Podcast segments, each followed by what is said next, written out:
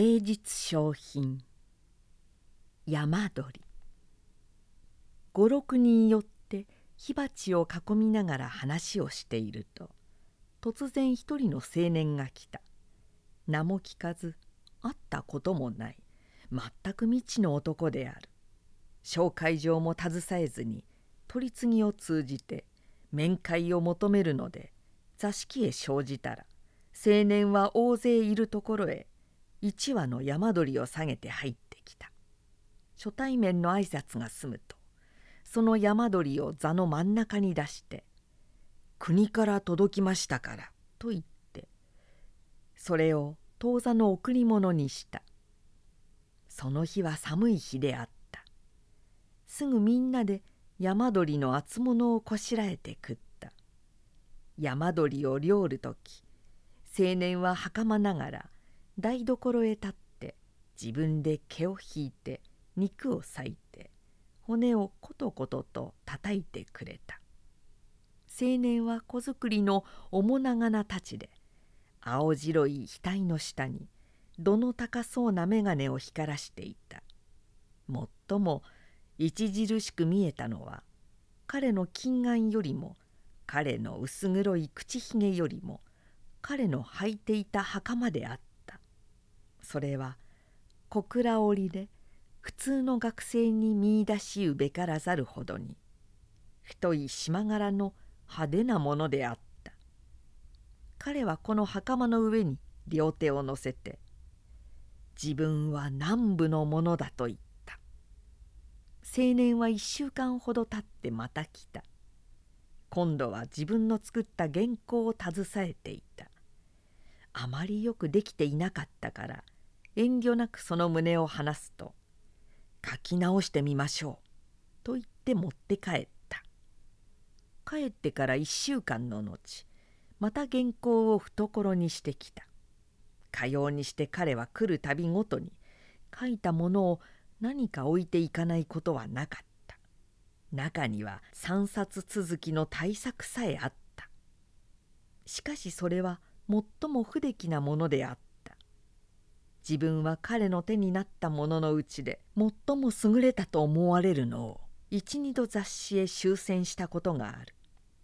けれどもそれはただ編集者のお情けで市場に現れただけで一銭の香料にもならなかったらしい。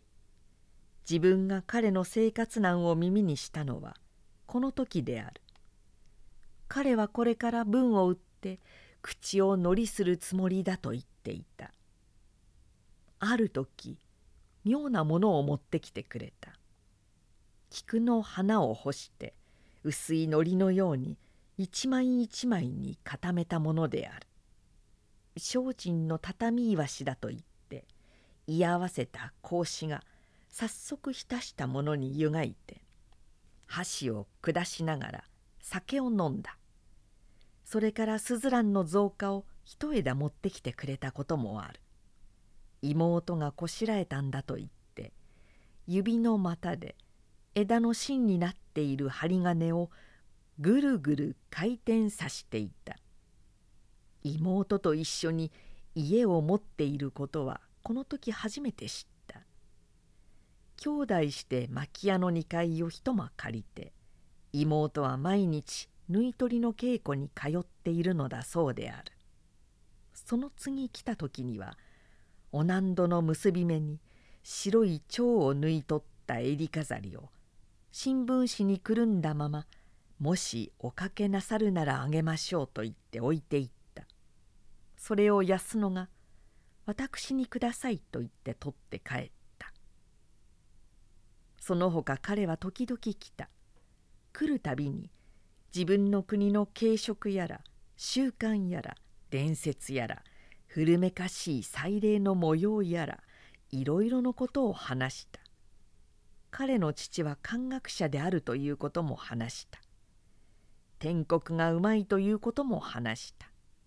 おばあさんは猿大名のお屋敷に奉公していた。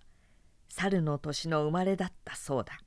大変殿様のお気に入りで猿にちなんだものを時々くださった。その中に火山の描いた手長猿の服がある。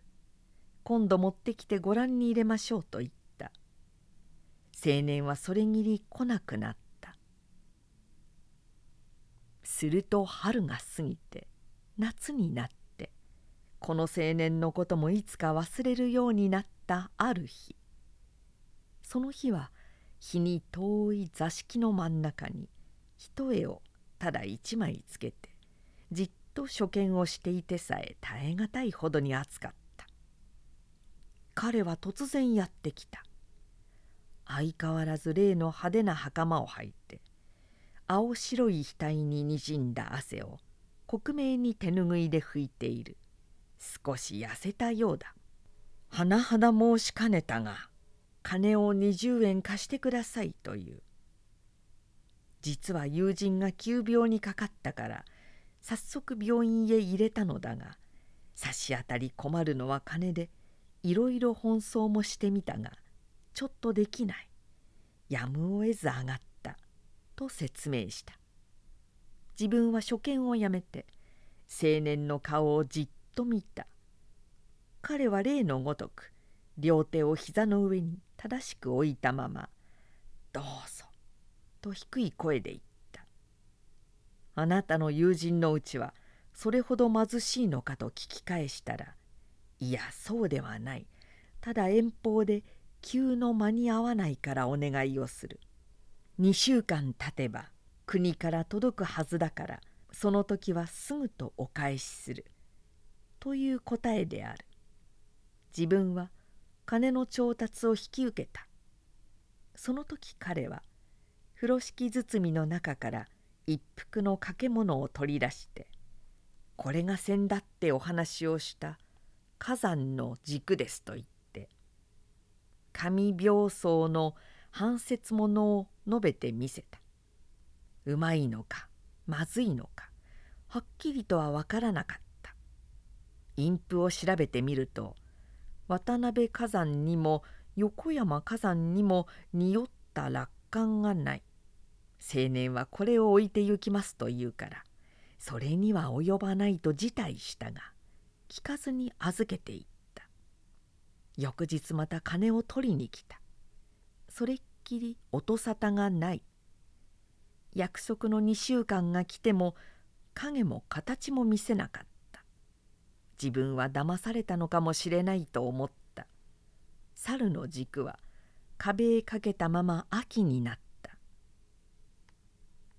合わせを着て気の締まる自分に長塚が例のごとく金を貸してくれと言ってきた。自分はそうたびたび貸すのが嫌であった。ふと例の青年のことを思い出してこういう金があるがもしそれを君が取りに行く気なら取りに行け。取れたら貸してやろうと言うと長塚は頭をかいて少し逡巡していたがやがて思い切ったと見えて行きましょうと答えた。それから先だっての金をこの者に渡してくれろという手紙を書いてそれに猿の掛け物を添えて長塚に持たせてやった。長塚はあくる日また車でやってきた。来るや否や懐から手紙を出したから受け取ってみると昨日自分の書いたものである。まだ封が切らずにある。行かなかったのかと聞くと長塚は額に八の字を寄せて「言ったんですけれどもとてもダメです。惨憺たるものです。汚いところでしてね細君が音をしていましてね。本人が病気でしてね。金のことなんぞ言い出せるわけのものじゃないんだから。決してご心配には及びませんと。安心させて掛け物だけ返してきました。という。自分はへえそうかと少し驚いた。あくる日。青年からどうも嘘をついてすまなかった。軸は確かに受け取ったというはがきが来た。自分はそのはがきを他の新書と一緒に重ねて乱れ箱の中に入れた。そうしてまた青年のことを忘れるようになった。そのうち冬が来た。例のごとくせわしい正月を迎えた。客の来ない隙間を見て仕事をしていると下女が油紙に包んだ小包を持ってきた。どさりと音のする丸いものである。差出人の名前は忘れていたいつぞやの青年である。油紙を解いて新聞紙を剥ぐと中から一羽の山鳥が出た。手紙がついている。その後いろいろの事情があって今国へ帰っている。ご恩釈の金子は3月ごろ状況の説ぜひお返しをするつもりだとある。手紙は山鳥の血で固まって容易に剥がれなかった。その日はまた木曜で若い人の集まる晩であった。自分はまた56人と共に大きな食卓を囲んで山鳥の厚物を食った。そうして派手な小倉の袴をつけた。